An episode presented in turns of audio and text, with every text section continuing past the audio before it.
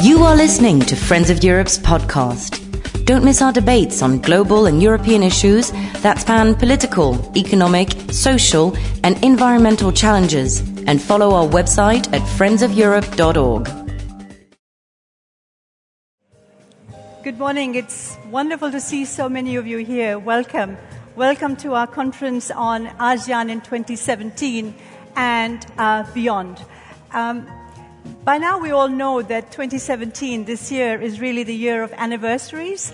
Uh, the European Union has turned 60. We all know about the challenges and, and, and the opportunities we have ahead of us. Uh, some thousands of miles away, ASEAN, the Association of Southeast Asian Nations, is turning 50. And the European Union's relationship with ASEAN, the two regional organizations, that's 40 years old. So apologies to those who are here who are under 30, but we're looking at organizations that are mature, middle-aged. But I think in the 21st century, middle age isn't what it used to be. It's dynamic, vibrant, and certainly these two organizations, the European Union and ASEAN, are looking ahead with a great deal of uh, optimism and an upbeat mood.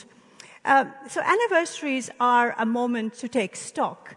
So we look back, uh, look at our successes and our achievements, and we look ahead also to the challenges that lie ahead.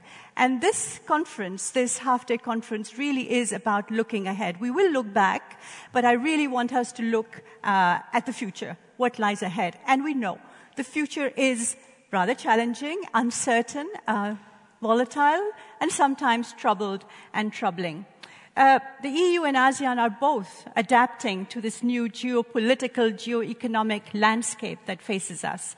Uh, I think all of us here share perhaps uh, German Chancellor Angela Merkel's view that the European Union in the current situation, policies from US being what they are, Brexit, uh, etc., uh, then the European Union really has to stand on its own feet. We're all, we're there, big boys now. And I think ASEAN also uh, faces similar challenges. It is going to also have to, in a way, uh, reinvent itself. Um, so a lot has changed uh, in, in, the two regions over the last 50 years or so. ASEAN, as you may remember, started off rather small. Uh, member states then were still developing countries, um, and almost three quarters of ASEAN's population in those days lived in rural areas. Now we have an association, a regional organization that counts a population of 625 million people. Urbanization is the name of the game, and we all know, our businesses especially know, that ASEAN economies are growing very, very fast. Um, but there's still many inequalities across the region as well. The organization, ASEAN, has become central to peace, stability, and prosperity in Asia. And because we live in an interconnected world, of course, what happens in Asia impacts on us uh, and peace in the world. Uh, so many challenges, many questions to answer. Um, before I introduce the panelists, I'd like to say a warm thank you also to the European Commission's DEVCO, uh, DG DEVCO, which has helped us and supported us in building this conference, and also to all ASEAN missions here in Brussels that have really worked hard with us, teamwork, and of course my own team as well, uh, to bring, uh, bring here some of the best minds and thinkers, thought leaders from ASEAN as well. So during the day, we're going to talk about different things. This first panel is about ASEAN at 50 living in a challenging world. And we have, as you can see, a stellar panel. Uh, let me start by introducing I, I, don't think you really need an introduction, Dr. Surin Pitsuwan. Uh, all of us here know Dr. Surin is one of Asia's best known and most influential thinkers, a former Secretary General of ASEAN, and his name is renowned the world over. He travels all the time. I think, Dr. Surin, you're on your way to some exotic land even uh, uh, later on today. Uh, Pierre Amilhat, here on my right, Director for Asia at DEVCO, who also has a long and distinguished career at the European Commission, and you were in Vietnam as uh, the EU's ambassador. Um, Delia Domingo Albert, former foreign minister of the Philippines, also uh, a brain, a wise lady of the region, also someone who's working very closely on ASEAN's future and part of many groups and discussion uh, working groups on the future of ASEAN. Gunnar Wiegand, Managing Director for Asia and the Pacific at the European External Action Service. Gunnar and I are bonded, if I may say so, when you were spokesman for Chris Patten, who was, of course, one of the commissioners who really worked hard to build stronger relations uh, with uh, Asia, between Europe and Asia. And of course, you've gone on to do important, many more important things. So welcome also, Gunnar. And last but absolutely not least, we're really delighted and honored to have Pak Wiryono uh, with us. He's a former Indonesian ambassador to several European countries, including France, and now a member uh, of the Center for Strategic and International Studies uh, Foundation in Indonesia. I'm sorry I'm being a little bit long, but I really do think this is important to set things in context. Um, the rules of the game are very simple. Those of you who come to Friends of Europe conferences know them. Uh, the panelists have five minutes initially to answer the questions I put to them, and then I will open the floor to questions and comments from yourselves as long as they're short and to the point. Um, I'm Shada Islam, and I'm Director for Europe and Geopolitics at Friends of Europe. So let's kick off the discussion. Dr. Surin, no surprises that I'm going to turn to you first. Um, a changing world, a changing ASEAN, a changing Europe. When you look back, just very briefly, when you look back, what do you see as the main achievements of ASEAN? And then look ahead and see, tell us a little bit about your view of the challenges and the opportunities that lie ahead. Thank you very much, Shada. It took us 50 years to get to this room. I've been here many times before, but not at the diplomatic club of Brussels. Uh, and during those 50 years, Shada and I, we have been carrying on, carrying on this conversation, I think, for the last 20 years of that. so issues are quite familiar, and um, I think challenges uh, may be differentiated along the way, but pretty much the same. I have to say that ASEAN was born out of a panorama of turmoil on the global stage. Independent movement, the Afro-Asian Conference in Bandung. Uh, and then the Southeast Asian countries were faced with ideological tension. Um, uh, I, I, believe uh, the leaders at that time, five of them, wanted a stage that was appropriate to their own small and medium size, if you can call Indonesia small, so that we could maintain our own identities and our own um, profiles. Now, on the global stage, uh, Southeast Asian countries would have to compete with such personalities like Nehru, Zhou Enlai, um, Tito, uh, Nkrumah, those big personalities. So Southeast Asia wanted just a small stage that we would feel comfortable. Now, since then, we have been building processes, institutions, networks, and forums and fora, responding to what Henry Kissinger told us at the end of last century that East Asia, as far as the economic growth, uh, trade, technological advance. It's pretty much 20, 20th century Europe, he said at the end of last century. But he said, as far as institutions, processes, and systems, organizations, or the numbers that I could call when there is a problem among them, he said, uh, East Asia are still pretty much 19th century Europe. It's the balance of power game. Now, we have come to this point building those institutions, those networks, those platforms, frameworks, we have done pretty well responding to that um, observation of uh, Mr. Kissinger, to the point where we brought former antagonists, enemies, with their own historical packages together. China and Japan, India and China, China and Korea, onto the platform of ASEAN. In that sense, I think we have achieved quite a bit and we have healed the rift within the region ourselves between the two camps, two ideological camps when we were born in 1967. We have healed that rift. Now all 10 countries of Southeast Asia are under the ASEAN umbrella. Now, ASEAN was born as a multilateral platform. ASEAN was born as a regional multilateral platform. And we have worked in concert with Europe, with the US, with all the rest, with the UN, to strengthen that multilateral platform. Now the world is turning inward. Now multilateralism seems to be in question, under pressure. We are having to, to look for a new modality for us in Southeast Asia.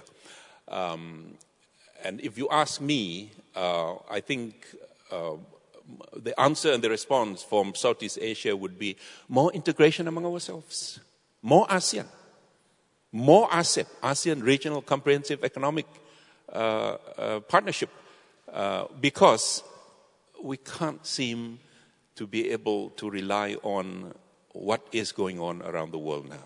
You seem to be walking away from globalization, in spite of the fact that it's originated here. I still remember in the in the 80s, in the 90s, every time there was a G7, there was a World Bank IMF meeting, there would be protest from the civil society, from us, from the third world. And you were pushing it here in the West. Now, there's that blowback. We learn to tame the forces of globalization. We learn to benefit from the forces of globalization. It's the countries in the West. It's Britain, almost Europe. I'm glad what happened in France somehow stopped that. Uh, certainly in America. Turn anti globalism, anti multilateralism. It is for us to look for our own platform, our own strategies, our own vision forward, and that is relying on ourselves, much like Mrs. Merkel said yesterday.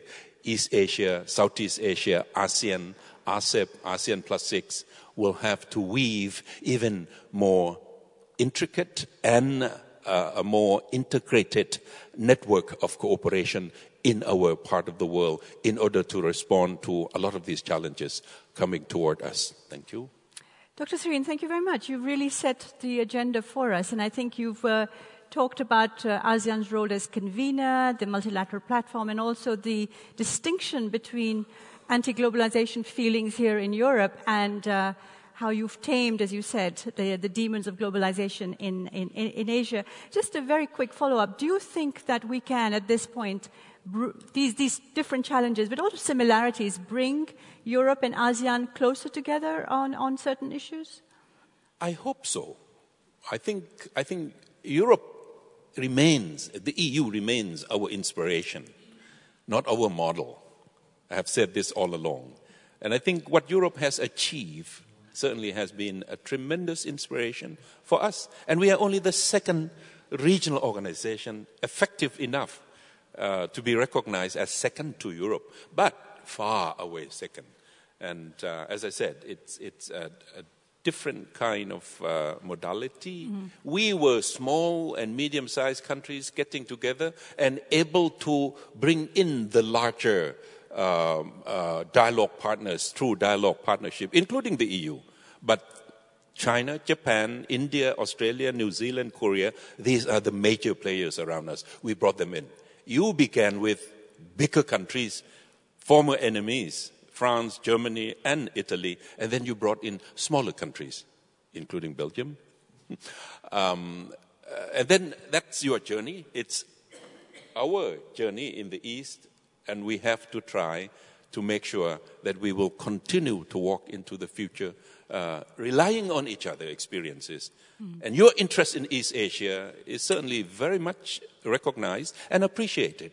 Mm. But there remain some differences of strategic approach, of norms, of values. And those are going to be issues that we'll have to continue to discuss. Mm. But I think your interest is valid, your interest is legitimate. It's just how to project that interest on and how we on our side welcome that interest and uh, that um, determination to be part of that dynamic East Asia as we have seen in mm. the past several decades.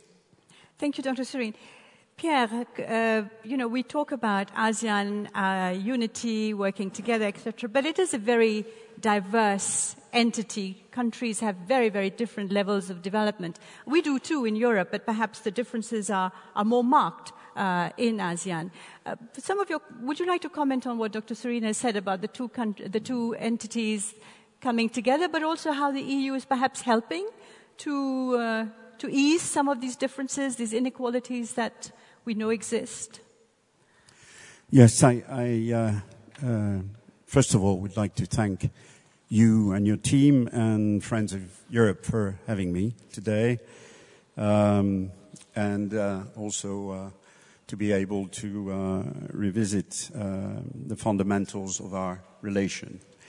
Um, so I'll, I'll, definitely not forget your question, but allow me to say that in this uh, anniversary year, uh, we have uh, an opportunity to take a pause and check if the fundamentals are still there for our relation, taking into account also the ambitions that we have to take it forward in the future. Is it still fit for purpose in a world that uh, is full of uncertainty and challenges, and I will not dwell on this because I think uh, it will be very much spoken about today. Um, I think that despite the great um, ambitions that we have to uh, take the partnership to a, strategy, strategic level, including uh, security, um, uh, political um, uh, cooperation, we, we should not also in that movement downplay the fact that uh, economy, the economy and trade uh, relations have been the bedrock of our relation. Uh, uh, today, ASEAN is a huge partner for uh, for the EU. In fact, the third after China and the US in trade, and the EU is the second trading partner for for ASEAN. Also interesting to see EU becoming top of the list in terms of FDI in the region. Uh, we have FTAs in place or in negotiations. We have uh, also ambitious for, ambitions for a region-to-region uh, uh, FTA. I, am waiting with excitement on that discussion later on today. We're negotiating this great civil aviation open sky agreement. 11 million people are traveling back and forth every year. So altogether, I think market signals are very positive. They validate the partnership. Uh, civil society, business is validating the partnership. Uh, but ASEAN is not only a huge economic and trade partner, it's also a gateway to uh, another big partner, which is China. Uh, it is uh, a vital EU interest to maintain uh, these maritime routes uh, safe and free for uh, all and in compliance with the international law of the sea. Um, I'd like to uh, take this opportunity to draw your attention to uh, an organization, the organization of an ocean governance uh, uh conference in Malta, uh, where all these very, very important issues uh, will be discussed before the summer. Um, ASEAN, um, so no doubt that ASEAN matters very, very much to the EU. Can the EU matter or still matter to ASEAN as ASEAN is making huge uh, economic progress. Uh, I think there's a lot we can share. We've said it all. I will not, uh, I will not re- uh, repeat this, including the negative, uh, the negative that we, uh, we can share with you. Um, I think what is striking though is that the two organizations have chosen cooperation, integration, um, in order to safeguard peace uh, between them, first of all, before projecting themselves outside. And I think this is, uh, this is, this is a fundamental that is uh, so uh, very often overlooked. Uh, uh, because there, the method is very similar, if not identical. Um, so we are providing uh, all the support that we can, not only to the ASEAN institutions, but also to the ASEAN countries. To give you an idea, we're uh, spending over seven years about 2 billion euros uh, for the cooperation with the, uh, with the countries. What is important, though, is not the money, is what it supports in terms of dialogue, in terms of technology transfer, in terms of meeting of, of minds. Um, we are certainly looking at uh, uh, the new priorities of our development cooperation, such as greening the economies, uh, fighting environmental hazards, securing, um, boosting investment uh, in the region, and we want to um, uh, to use development cooperation as an engine, a leverage for this. Um, I'd like to now turn to the future a few words because I know I'm late.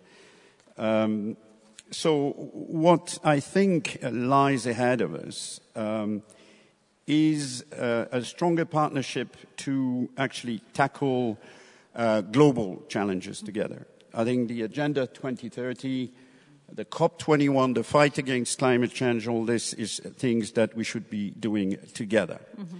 We need to also, I think, deepen the, di- the quality of our dialogue on policies.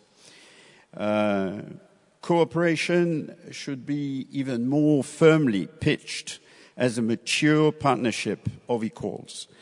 Uh, we believe in using country systems in the region. We believe in providing budget support into the government coffers directly. Uh, for the relation with the ASEAN Secretariat, we would wish for a little less formalism, a little more substance in our exchanges and in dialogue at that level. Uh, we also need to bring the private sector because uh, the development gap between the countries will not be filled if the private sector is not moving in. And we look at uh, development cooperation as a way to make this environment for investment, for bringing the private sector a little more attractive. And everything we can do in this field, we will. Uh, we also, and I will stop here, uh, would like to uh, render more coherent the region to region um, uh, uh, relation and the bilateral relation that sustain it. They are not two different worlds. They're one and the same. And uh, maybe it is not happening always in a very smooth way on this account. Thank you. Thank you very much uh, for uh, actually telling us very, very crucial points about the economic relationship, but also the development agenda, and of course, working together on global challenges now that we are actually uh, facing a US that is perhaps in retreat from some of these multilateral frameworks. Uh, Delia, in the uh, when ASEAN was set up, when uh, Dr. Surin was talking about it, there was a great deal of uh, friendship and personal chemistry among the leaders. There was a feeling of working together for something fresh and new and exciting. Do you think ASEAN at 50 needs a little injection of more oomph, more excitement into into its um, into its structures? What would you like?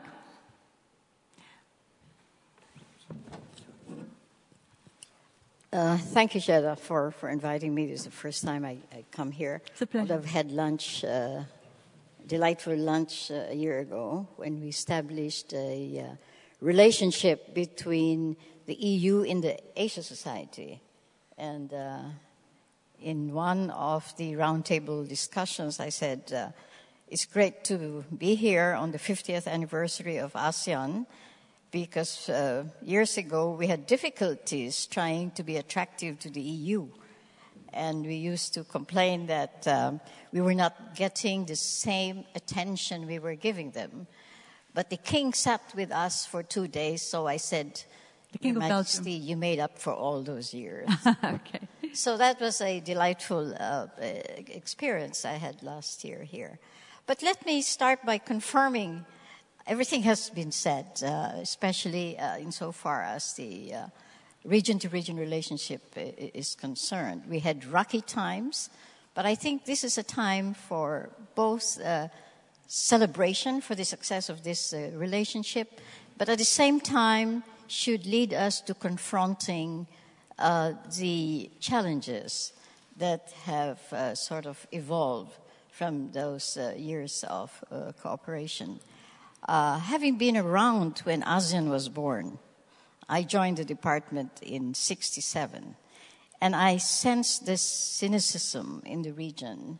Uh, why we, we should be uh, getting again, because two similar efforts had failed in the past. uh, after independence and after challenges in, in the region, we decided to band together, but three at a time. We had the Association of Southeast Asia with the Philippines, Thailand, and Malaysia to look at our boundary issues. I think we have to look at the past in order to, to celebrate what we are today and, and, and the future as well. Because we were coming from a situation where there was also a certain amount of fear in the region that sort of pushed us that uh, it was necessary for us to get together. And then the second grouping, we had Maphilindo, the Malaysia, Philippines, Indonesia. We felt that Indonesia, being the largest country in the region, should be coming in. But I must say, Thailand, uh, uh, I remember Thanat Khoman, of course, was, uh, had a vision that uh, it should not be just the small groups that should get together, but widen the circle to the five nations. And I think, Surin, you have uh, described very well the whole atmosphere. Uh, I would like to think that the sense of that fear sort of drove us closer to each other. Mm. And perhaps if you look at the uh, current situation, you again have certain external threats exactly. that is trying to, uh, that is uh, perhaps pulling us together again to come out, and, and this is to your question, how we would like to face the future in, in, in a more uh, comprehensive way. Uh, I uh, look at the, I, I was amazed uh, with a very interesting comment of uh, Foreign Minister Mogherini when she came to the uh, Shangri La dialogue and she said that ASEAN should not look at the EU as a trade relation, related partner, but more than that, we are also interested in what's going on in security, in terms of uh, better relations on the political level. And I, I think this uh, may spur again a, a, a, certain level of interest in the intensification of relations between uh, the EU and, and, and, uh, and ASEAN. Security issues. Security, uh, as well as uh, higher political debates. And if you look at the uh, uh, 50th anniversary uh, theme, which we chose as chairman this year, we talked about partnering for change and engaging the world, which means that we really are being inclusive, being open, and I think uh, we have gained a lot of confidence that uh, we can truly be more engaging with the world. And uh, just a few weeks ago, we had a 50th anniversary session, and when we tried to encapsulate what, what the achievements are of ASEAN in the past 50 years, and someone said, well, perhaps four C's. Finally, we have a ch- charter. We have institutionalized and g- gave ASEAN a legal personality. Second, we are serious about building our community uh, community, a political security community, economic community, and the socio-economic community. And thirdly, we are looking at greater connectivity, uh, which meant uh, a lot of uh, not just physical infrastructure, but in terms of institutional infrastructure. But I think the challenge would be people, more people uh, contact. Mm. And uh, the last but not the least, of course, is our centrality in terms of our relations with the world. Time is up. T- time's up, but I, I, I will, uh, I will let you go. But there are some questions at the last uh, ASEAN summit for instance, didn't really make the kind of headway that one expected, right, on some crucial issues like migrant workers' rights, etc. And as far as centrality goes, I, f- I fear also, Delia, that you are caught in the Sino-American tension, if you like. So I think there will be questions from the floor on that, but I, I, I do want you to think a little bit about that, and, and we'll come back to these issues. Um, Gunnar, um, you've just come back from Manila, in fact. Um, so the EU is really reaching out to uh, ASEAN and Asian countries. Comment a little bit on what you've heard and how do you think this strategic, it's on, it's on uh, Gunnar. Do you think we will one day have a serious strategic partnership with ASEAN? Yes, of course. Uh, we work on this from both sides. sometimes things take a bit longer than people would have thought. I think this applies to European integration as much as it applies to ASEAN integration. You say life restarts at 50. Um, if that applies to ASEAN, uh, we can say uh, 60 is the new 40 for the EU. But together we share already 40 years of a relationship, which may have been more passionate at the beginning, but which reaches increasingly levels of maturity and of fulfillment. And um, we need to be careful, however, that the um, key um, challenges which are inside ASEAN, which are inside the European Union, and also those external forces which would not favor more cohesion and more deepening of integration, as Dr. Surin was referring to, are not impeding the deepening of relations between EU and ASEAN. Uh, I would like to take up two issues before uh, going more into the strategic partnership question, which Dr. Surin raised when he had this historic backflash, and he said that um, there have been demonstrations uh, in um, ASEAN countries against G7 meetings. Well, nowadays we have demonstrations in industrialized countries in Europe against G20 meetings. Um, there are many uh, countries from Asia who have made the huge development leap forward over the last 20 years, which makes many citizens uncomfortable in our countries, in the United States. This is a new part of our uh, challenges for policy making that the successful development, the successful economic development, the prosperity sharing, the globalization is put into question by an important part of our population. And that's why free and fair trade and the emphasis on fair trade nowadays is becoming much bigger, uh, is important to pursue in a balanced way. That means that the um, fruits of liberalization are well shared on both sides and that also those who are not the immediate winners of liberalization are taken with us. So the inclusive way. And you see how much of an influence this has had in the UK at the referendum, in the United States, and also in many of the elections in, at home in uh, Europe. Um, the um, fundamental difference to the years of the 60s, therefore, is um, that the old ideological uh, um, competition, uh, where ASEAN sought its way out of that dilemma, is replaced by a different one between openness and closeness, between isolation and responsible liberalization. And uh, this is the new divide. And the new divide exists not so much between states, uh, between continents, but between inside of our societies. And this is a key challenge which we share in ASEAN and in the European Union. Um, beyond this, I would like to um, take up also what um, uh, the um, what what uh, Mrs. Delia said uh, when she referred to the um, uh, centrality of uh, ASEAN. Um, this is, of course, one of the fundamental principles of ASEAN which we do uh, cherish and respect. But we have to be uh, open between us that uh, that ASEAN centrality is under considerable strain um, because it was a way of uh, of um, avoiding that ideological uh, competition. But now you have very different competition between countries who wish to exercise influence through a great variety of means, including financial means, uh, in, at massive scale. And um, the um, economic and financial part goes together with geopolitical aspirations.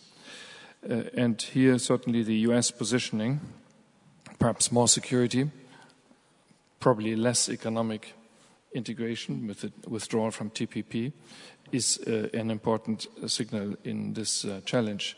And we certainly wish to stand by ASEAN not to go into this uh, key question for every single member of ASEAN am I more pro Chinese or am I more pro American? Um, we have um, successfully avoided this, I think, for the European Union collectively, and uh, we are happy to share this um, with um, ASEAN because we both are, uh, as you said in your introductory remarks, confronted with uh, the challenge of um, reaffirming first and foremost our own international role. Um, as Pierre Amilhat rightly said, the economic relationship remains the bedrock of our relations, and it has seen a spectacular uh, growth, uh, with our uh, with ASEAN being the um, third trading partner of the EU, and the EU being the second trading partner of ASEAN, the EU being the first investor in the ASEAN region. And this is sometimes overlooked when think tanks only look at geostrategic considerations. Uh, both the tourists but also the business uh, is the strongest bond beyond our uh, common history in many ways. And uh, we will build on this uh, with the very proactive uh, trade agenda of the many bilateral trade agreements um, with individual countries. Vietnam, Singapore already there, Thailand, Philippines, Malaysia are underway in one way or another and the scoping is, the, is uh, being done for the, for the um, region to region uh, FTA. Uh, in addition to this, the Comprehensive Air Transport Agreement, right. which will open up many new opportunities. Let me finish by referring to the security and uh, political strengthening, which um, uh, the um, uh, former Secretary, Ms. Delia, referred to. This is an important additional um, and still underdeveloped uh, dimension. Uh, it is clearly expressed as an ambition by the European Union in the Foreign Affairs Council conclusions of uh, 2015. Um, we are uh, doing much more in this field with ASEAN, and I could see this uh, by attending the senior official meeting of the ASEAN Regional Forum last week in Manila. We will, for example, now co-chair for the next three years uh, with uh, Vietnam and Australia the intersessional uh, dialogue on the on maritime security. We have many forms of concrete cooperation on maritime security. We work on cyber, on counterterrorism, on migration issues, on civil protection. These are many of the non-traditional security threats. Uh, there are exercises which are being done. We recently had a big workshop with um, ASEAN here on uh, prevention of radicalization and violent extremism. Uh, and this is, I think, key to recognize that Europe can do more in Asia with ASEAN partners in countering security threats. Right. Because Europe has developed a lot in this field over the last 15 years. And this may have been not fully recognized in ASEAN, that in the field of home and justice, but also in the field increasingly of security and defense, European Union is developing. It's not just a trade bloc, it's not just a provider of development assistance. And we believe this has to become part and parcel of our relationship. And that would also justify that we fully go then into a so-called strategic partnership. And with this, I hope I have answered your question. Um, yes, sort of, but you know me, I'll have several follow-ups, but that's also up to you guys to uh, intervene and, and, question our panelists a bit more. But Pavero, you know, I want to come in exactly where Gunnar left off, the EU as a security player in the region. And uh, is, it, is it the case that uh, ASEAN has to, has only a binary choice uh, ahead of us, that it has to be either working with the Americans on certain issues or with the Chinese? Aren't you independent enough? And uh, the centrality that ASEAN has, doesn't it give you the force and the comfort um, to be independent and work on your own?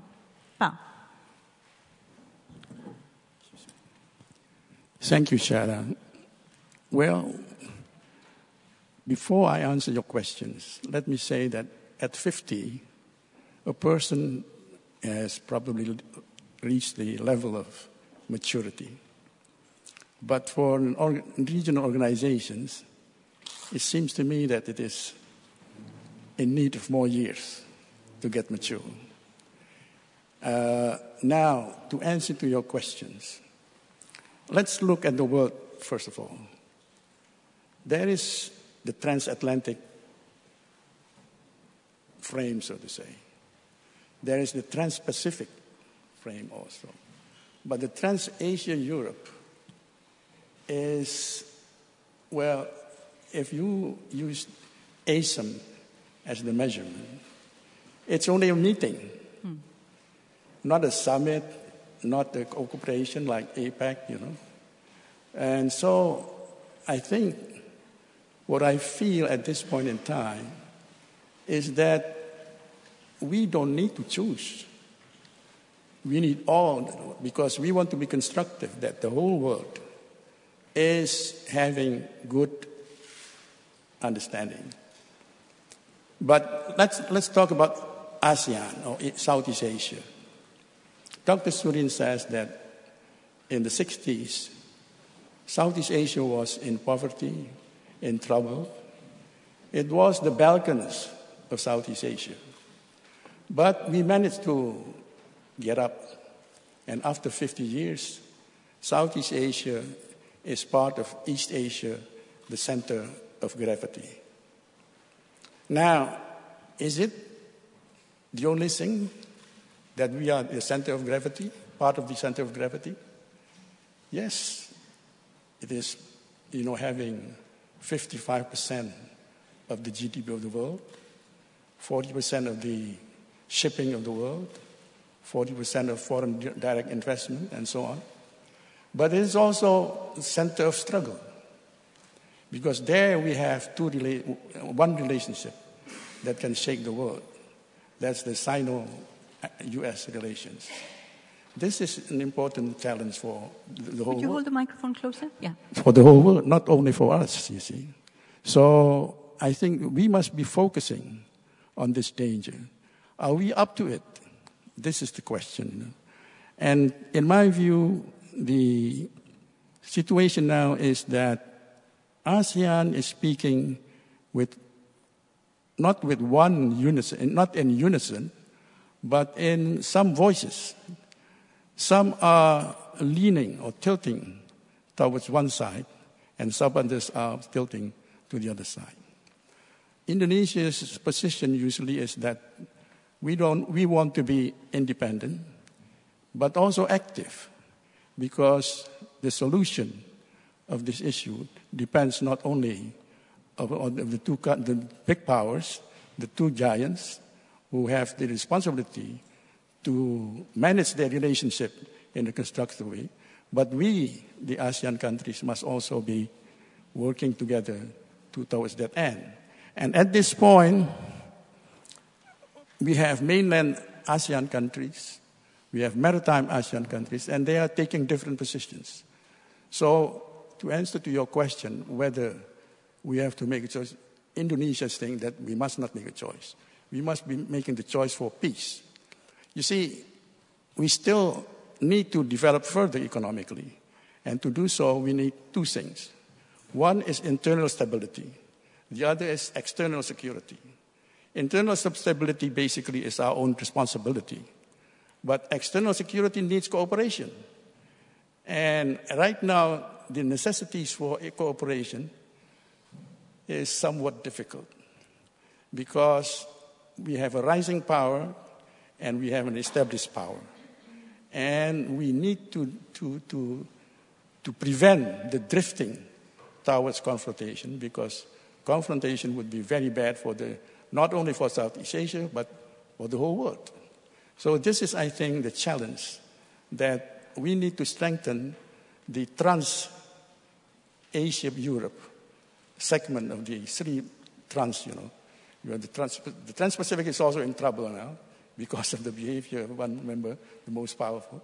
And the trans. Can you pick your microphone? Yeah. And the Trans Pacific also is uh, uh, in, in difficulty. And the Chinese are having the one belt, one road idea, which is, I think, very, very, very, very relevant so that is, I think, my answer to your questions. Thank you. Just, just very quick follow up to you, Pavir. You talked about Indonesia, and Indonesia, we all know, has been seen as the driver of ASEAN integration.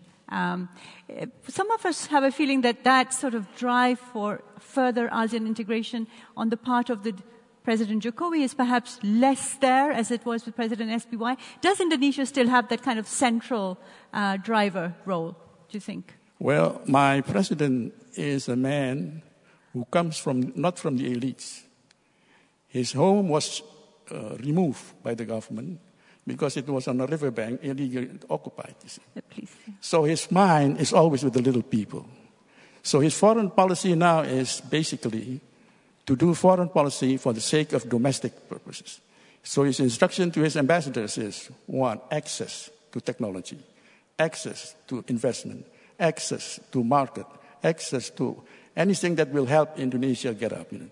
So he is concentrating on strengthening the asset, not about how, what to do abroad because the, the, the, situation is so complex anyway, and no country is really doing it. We are all interconnected, but nobody is in charge, you see.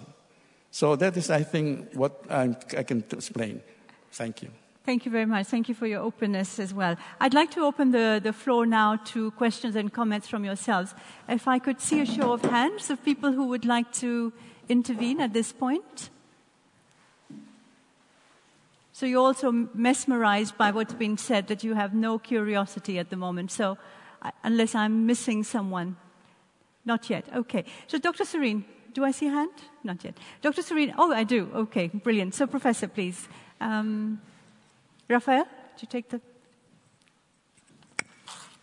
And doc- uh, Gerhard Stahl, Peking University College of Europe. My question concerns both parts, the Asian part and the European part. Uh, and this is linked uh, to the invitation of China with the One Road, One Belt uh, initiative uh, to build up this close cooperation with partners.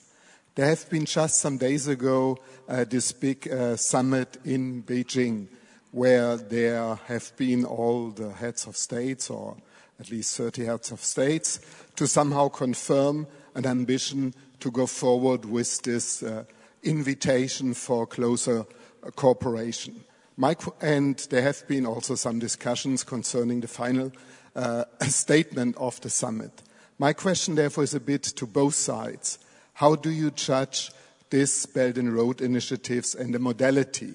To what extent would you have some comments or some demands to the Chinese and those who want to engage in this initiative uh, about the modalities. Hmm. And this is a question to the European demands because they are addressed as partners and also to the Asian partners. Thank you very much, uh, Professor. Very pertinent question. Do I have any other questions coming at this point?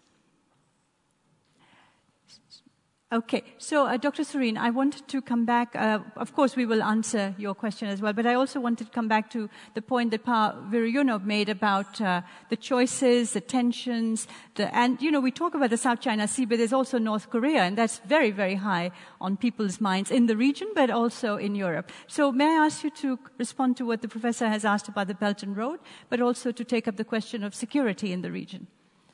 Yes. Let me first take the issue that Wiryono brought up. Uh, I think the main challenges in our part of the world now is certainly the governance of the South China Sea. How to make sure that it will remain peaceful, accessible, and free, because all of us are dependent on uh, that freedom of navigation there, including China. Uh, very much dependent on the uh, peace and security of that region. The other one is the, certainly the Korean Peninsula. Uh, the tension there, the proliferation, and the possibility of going out of control or miscalculation is there. And uh, these two issues are very much subsumed under the US China relation. Um, in spite of the rhetoric about America first, America first, America first, we can see that the approach is uh, to bring allies or to develop alliance or new alliance. The phone calls to Thailand, to the Philippines, and to Singapore, to me, inviting the leaders to the White House is a clear indication that there is an attempt to recreate an alliance in order to contain uh, China. So um, we have to be very, very careful, you know, not to be able, not to be forced to choose, but at the same time, how to balance ourselves so that we maintain that freedom of no choice, of, of not, not choosing, not no choice, of, of not choosing. Uh, I think uh, the, the, only way forward for ASEAN is to be more integrated and more solid and uh, more um, unified, uh, you know, speaking in unison. But the problem is this. Problem is ASEAN has reached this point of 50 years with tremendous records of growth in everything. 200 billion US uh, euros uh, trade, and then being uh, one of the tops. Um, sometime ASEAN ASEAN investment is, uh, you know, somehow overshadow European investment in ASEAN, but you are at the top. Uh, all these indicators, the standard of living, uh, rising middle class, purchasing, all these things, I think, uh, we have achieved and uh, we have been able to maintain uh, on ourselves, by ourselves, with the leadership that were not quite democratic, Shada.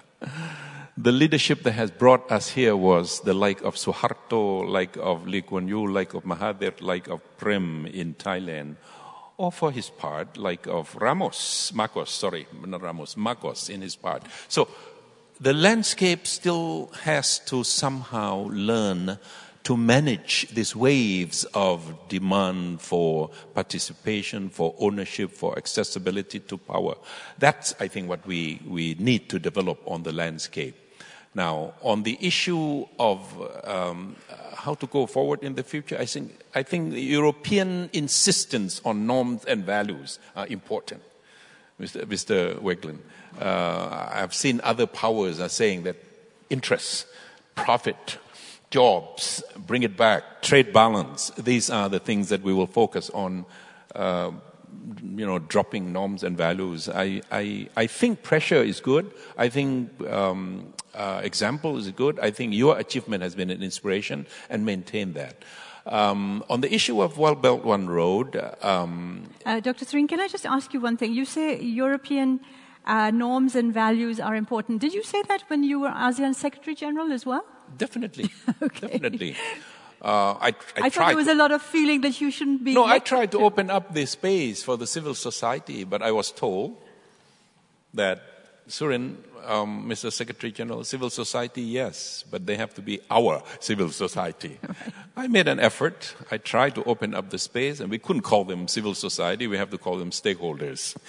Um, um dialogue uh, between the Secretariat with the civil society working on human rights, all these things. I have established those things, strengthening the process, strengthening the landscape, adopting the values uh, inspiration. But um, as I said, going forward uh, with this difficulty in our economic um, arena, and then you know, one major power is saying, you know, no more interest in the norms, in the values. That certainly has taken away uh, some of the parameter that we will have to consider in the conduct of our interstate and regional right. operation and regional relations. On the One Belt, One Road, Professor, I, I think we have to look at it as not a charity.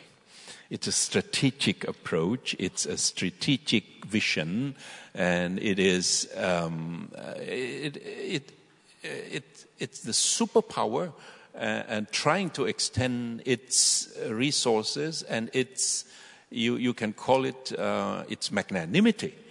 But I think striking at an opening that is extremely uh, necessary and attractive. Everybody wants fun. Everybody wants uh, resources for infrastructure, right. for connectivity, for trade. Uh, when the world is not at its optimum in mobilizing all these resources to go into those uh, projects and those um, uh, programs, definitely a country that is rising with tremendous resources would want to fill that gap. And somehow it's appealing. But I think we have to be also very conscious of the fact that there is a strategic dimension of it, there is a political dimension of it, and uh, there's a security dimension of it. All of us will have to be uh, on guard and trying to interact with this new opportunity mm-hmm. with th- tremendous care. Some are more comfortable than others. Some are read, more ready than others in jumping on to the to the platform. Uh, but I think it would be good for all of us right. to be more uh, more reflective and more deliberative in in moving forward right. under any particular one project, one strategic uh, vision. Right. Thank you, Dr. Surin. I'm going to go to all of you uh, uh, with, with the same questions and also North Korea, but I just want to take a couple of more questions and then get the conversation going. So I have a Jean-Pierre Lehmann here would like to ask a question. Could uh, bring this? But all of you will be asked to respond. Thank you very much, uh, Jean-Pierre Lehmann. Um, I am the Switzerland Obviously, the US China relationship is the relationship of the 21st century. And very much is going to depend not just on how these actors play, but how other actors play. And I'm not sure, but I think the idea of having the US building up alliances in Asia to contain China is a very, very dangerous path. Uh, I think one has to, to, try to engage China.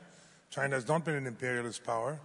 Uh, to see whether it can be done to have its peaceful rise succeed and to that effect, I think depending on the United States, particularly with leadership now, although I wasn't a great fan of either Obama or Bush's policies towards Asia, I the pivot to Asia was a mistake, etc., the best would be for the US to withdraw gradually and for Asian countries to develop their own security apparatus with help from outside, including Europe, but without interference from outside. Mm.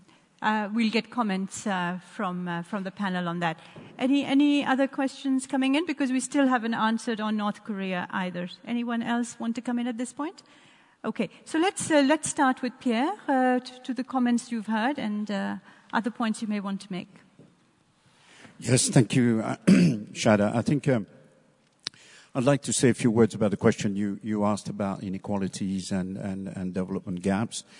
Um, uh, to echo as well what uh, Gunnar was saying. I think uh, we have to be very, very careful, not only in, in Europe, where this has hit us already, uh, but also uh, uh, everywhere else, of the political impact of these inequalities. Globalization will remain a way to organize the world economic relation as long as the fruits of globalization are shared in an equal manner. This is why um, uh, there are winners and losers, but uh, we should not just look at countries. We should look at uh, uh another level of uh, granularity, and that is within countries, how tax systems are working, how uh, the government revenues are mobilized, how uh, all sections of populations are getting access to these fruits. Um, otherwise, uh, what we feel in Europe will be uh, soon also something that uh, uh, countries in ASEAN uh, could feel. As far as the gap between countries, there's a huge one. I think it's 1 to 26. in Europe today, it's 1 to 4 between the richer and the mm. poorer. And um, we have some you know, experience with um, trying to uh, share uh, uh, wealth by uh, using development funds. I think that this is an experience worth uh, studying, uh, working on together. I'm always a little bit um, intrigued by the fact that, for instance, officially, uh, the poorest countries uh, of ASEAN pay the same amount of money into the organization as the richest. This is, uh, of course, discussion. we know we know reality is a bit different, but uh, it is uh, it is quite quite striking for for for us.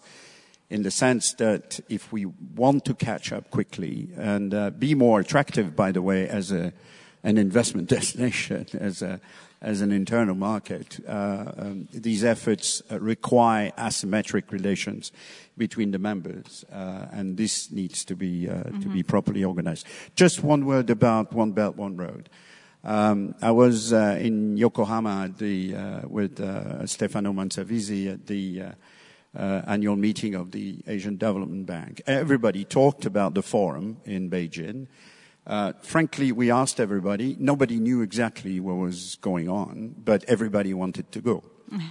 Uh, modalities was the question that was asked, and of course, it's the key question for uh, for all, and including, of course, for Europeans. Uh, it is a great enterprise because, as far as Europeans are concerned, we are on the other side of that road. And so it is, uh, it is meaningful. But uh, what is needed, and it is a first try for the Chinese to do their in strategic investment in an open or sufficiently open multilateral way. But we will uh, be, and we have called actually uh, uh, the German representative there and, uh, and others, and our uh, vice president, who was also present, mm-hmm. Uh, called for these modalities to be open, to be transparent.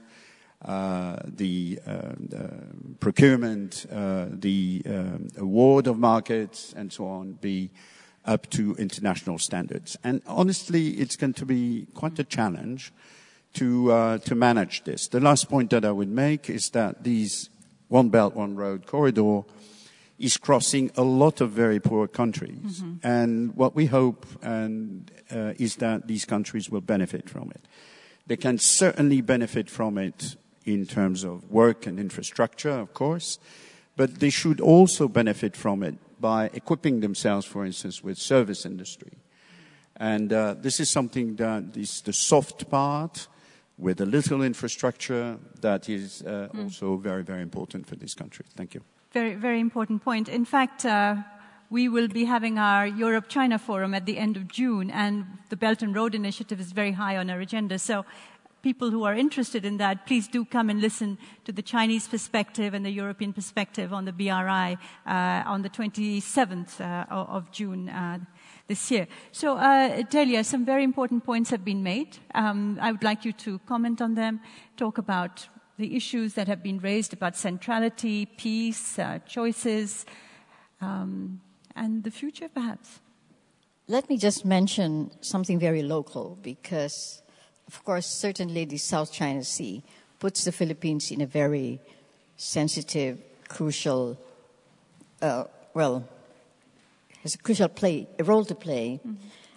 If, if one looks at the South China Sea map, and, and this is how I always start look at the map, look at where we are.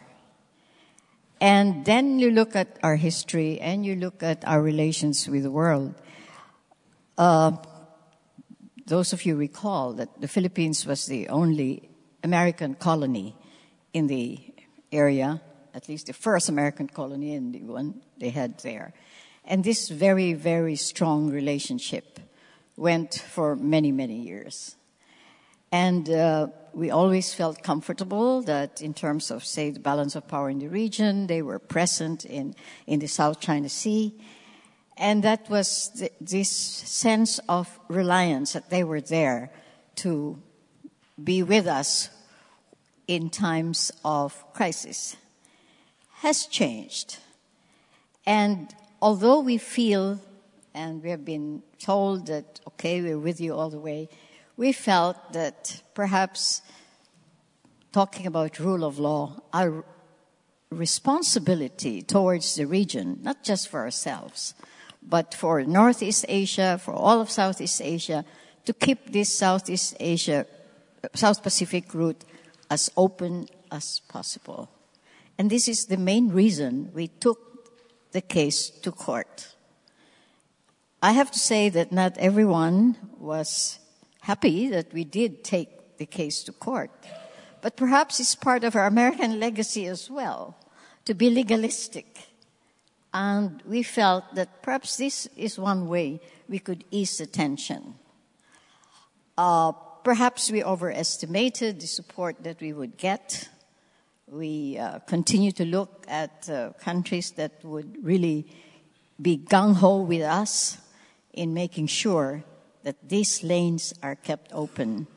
And I have to perhaps publicly acknowledge the role of uh, Indonesia in easing that tension when there were differences of opinion in terms of approaching uh, our court in the our our uh, legal um, case that we brought to the arbitration court. But people have to remember that the court did not decide on sovereignty. This is a very important mm. thing to remember.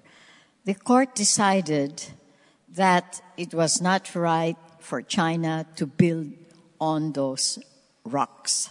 Uh, you have to go into the intricacies of the decision to, to uh, try to explain why all these uh, endless debates on, on, on positions on the mm-hmm. South China Sea. But it was made clear that uh, we had to respect the provisions of the United Nations, uh, of the UNCLOS, uh, Convention on the Law of the Sea, by the way, which also Indonesia was very, very helpful in crafting the, the uh, archipelago uh, doctrine in the uh, UNCLOS. So we feel that uh, perhaps uh, we were not able to convince everybody mm-hmm. Uh, that to come along with us. There were various interests that were visible and real, and we, we respect that. But our point was to make clear to the world that there is a rule of law, there is the United Nations to which both China and the Philippines have uh, acceded to and ratified, and therefore is a very important uh, governing structure to which we should be able to submit and respect uh, decisions. Uh, insofar as U.S. Uh, China uh, relations in the area, uh, you will see a lot of major statements from the Philippines. And perhaps at this point in our relationship with the United States, suddenly geography becomes an immutable uh, aspect of our foreign policy. And therefore, there is this uh, looking into, well, if it's so called America first, then we have the region to, to, to, to be with us.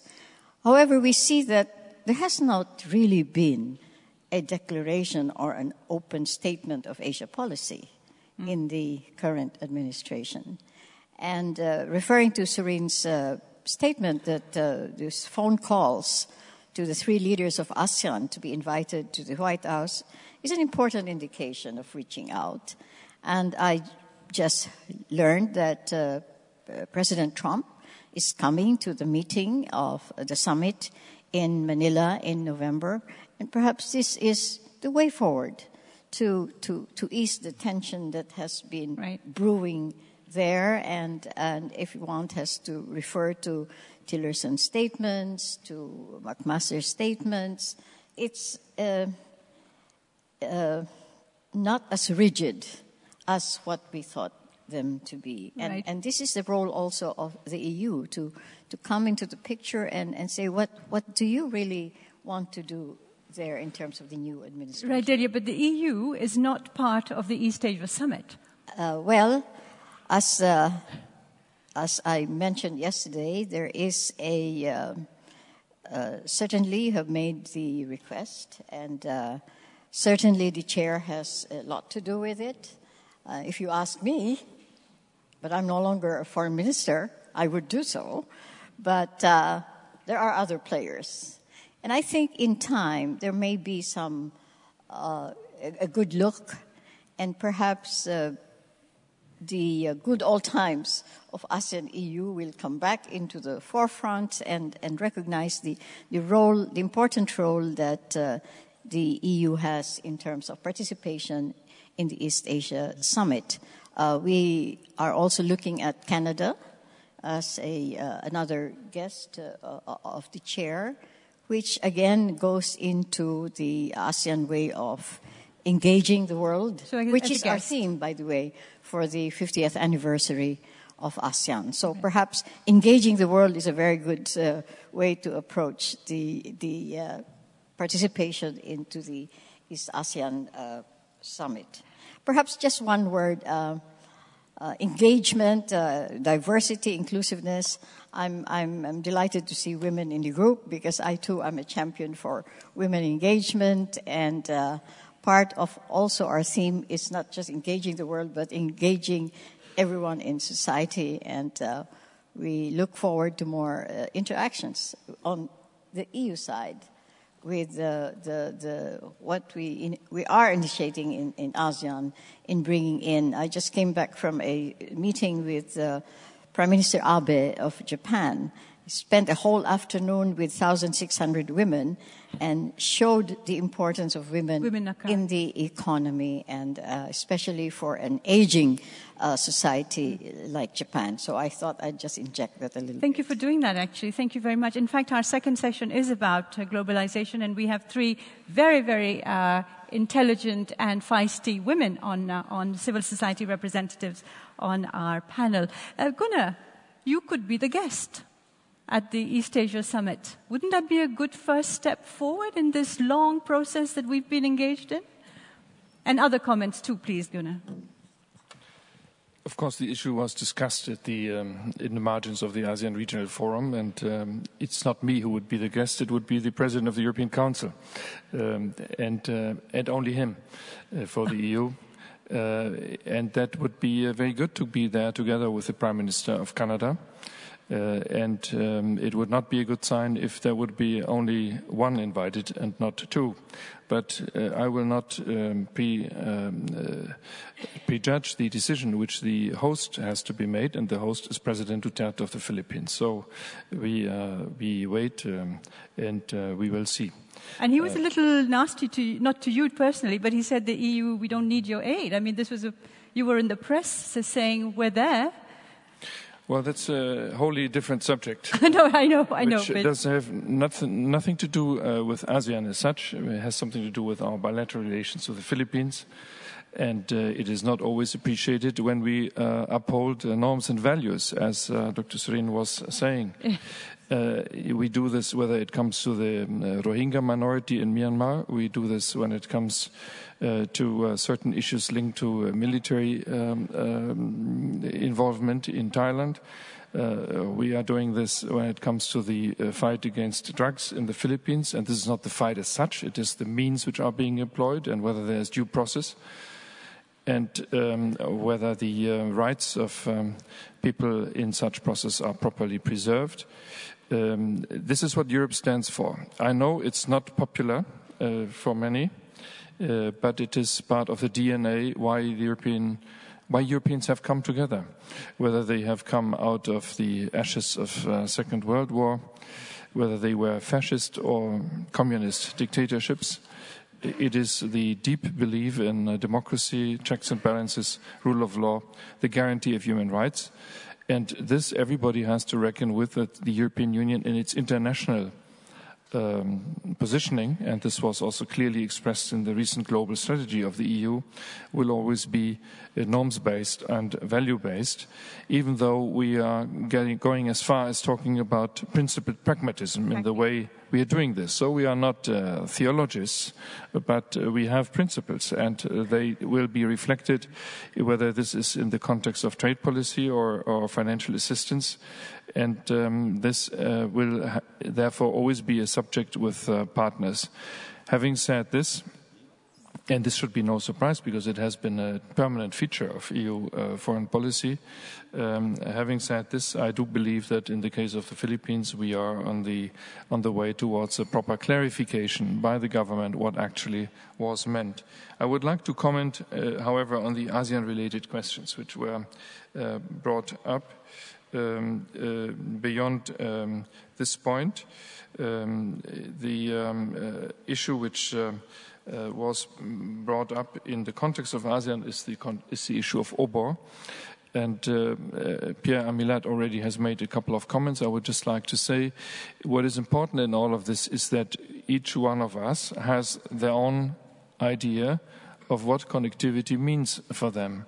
Uh, it cannot be that we all are convoked to uh, Beijing and then to um, uh, receive our uh, guidance on what we should do uh, with uh, Chinese potential investors. We work very well with China on connectivity, And the EU China summit, which takes place in two days here in Brussels, will very much um, bear witness of this. We do have a connectivity platform with China. There are concrete projects also which are being approved, um, uh, which takes place right now as we speak. Uh, but what is important is that there is also uh, a Japanese and an Indonesian and uh, ASEAN and uh, uh, Indian and Pakistani connectivity policy.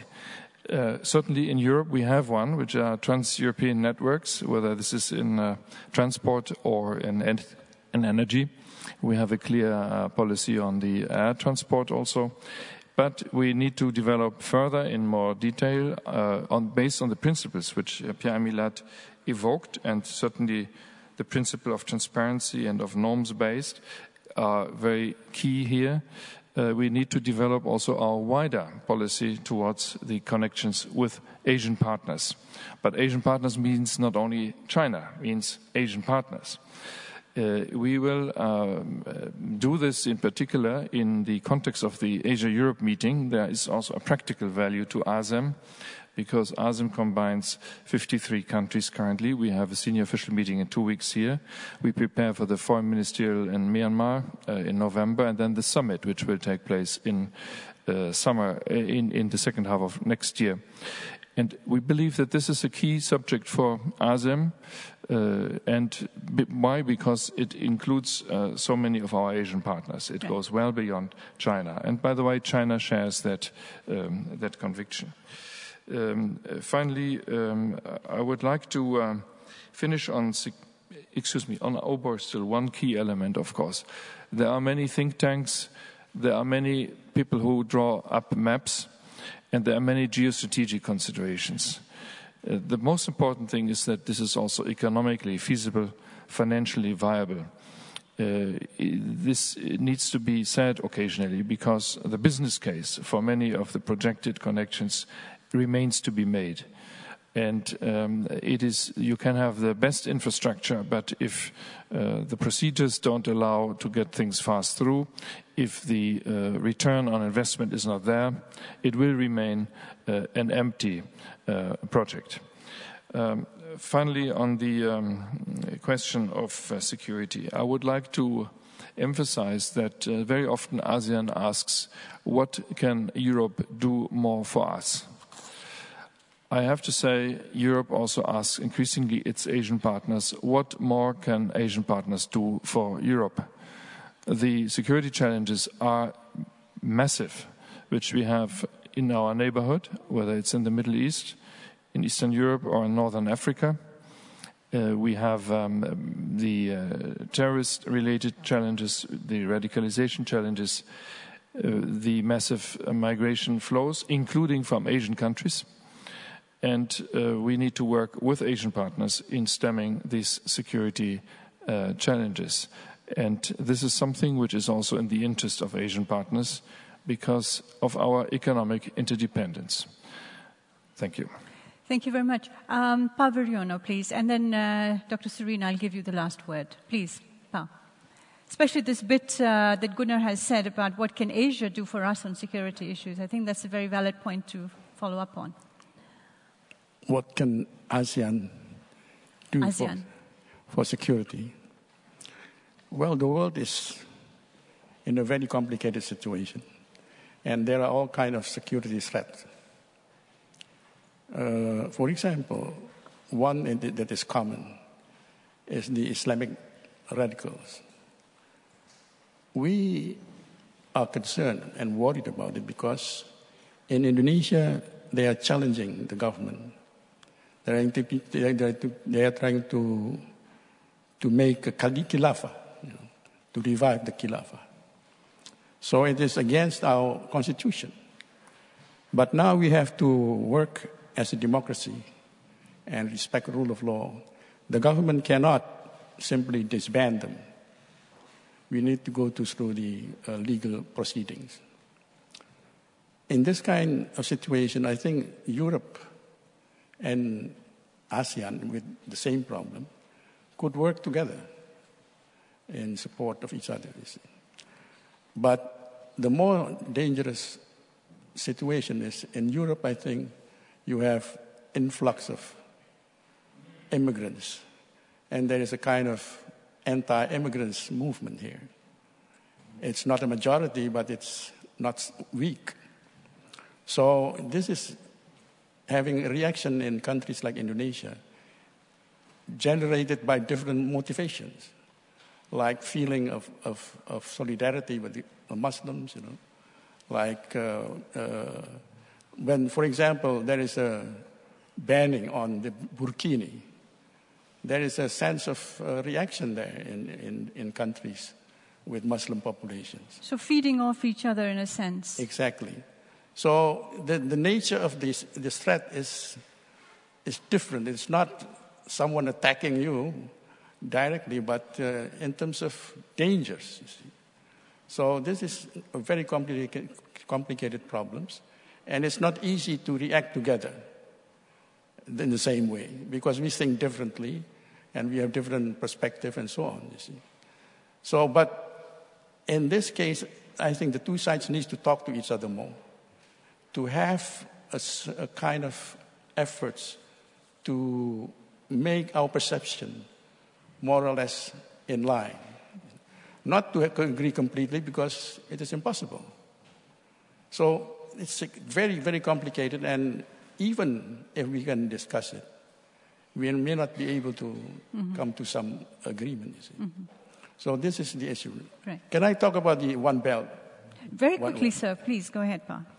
Well, the One Belt, One Road initiative is coming at the time when the United States abandoned the TPP. So, from the Chinese point of view, it is a very timely and strategic move. And I think the, the, the idea itself is attractive because who doesn't want connectivity, infrastructure, credit, and all that, you see?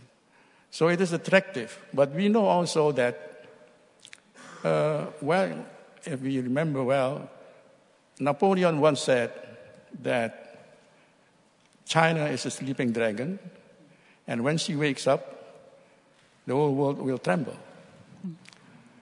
But I don't think we, we like to tremble. However, so the Chinese, what the Chinese are saying that PRC is not only People's Republic of China, but it's please remain calm. but how do we remain calm? In the light of our experience in the past, you see. So this is also a very complex problem. But for the time being, our common interest with the Chinese is simply economic. Because economic development must continue. China may be a superpower, but it still have a lot of people under the poverty line. So does Indonesia. So we need internal stability, as I said before, and external security. I think it was Deng Xiaoping who says, if you want development, don't make war. So I think this is a, good situation for us to be cooperating with them, but also with some kind of reservation because of our fear, uh, of our experience in the past. As I was explaining last night, you know, when Indonesians speak about, wants to speak and to say something, we use the word utara. Utara is north. We don't worry about the south because there are only penguins and the Australians. So I think this is a complex problem, and our reaction is, I think, domestically it is dividing Indonesia. Right. And it's becoming a problem also. But the president is looking only at the opportunities and the, the, the, the, the possibility of getting assistance also for our. On your own connectivity master plan and all the different yes. visions and uh, projects that there are there. Thank you very much, Pa. Dr. Surin, many things Thank to you. comment on. Thank you. If, Thank uh, you very much. Let me just pick on two issues. Um, on the European engagement on strategic, political, and security issues with the East.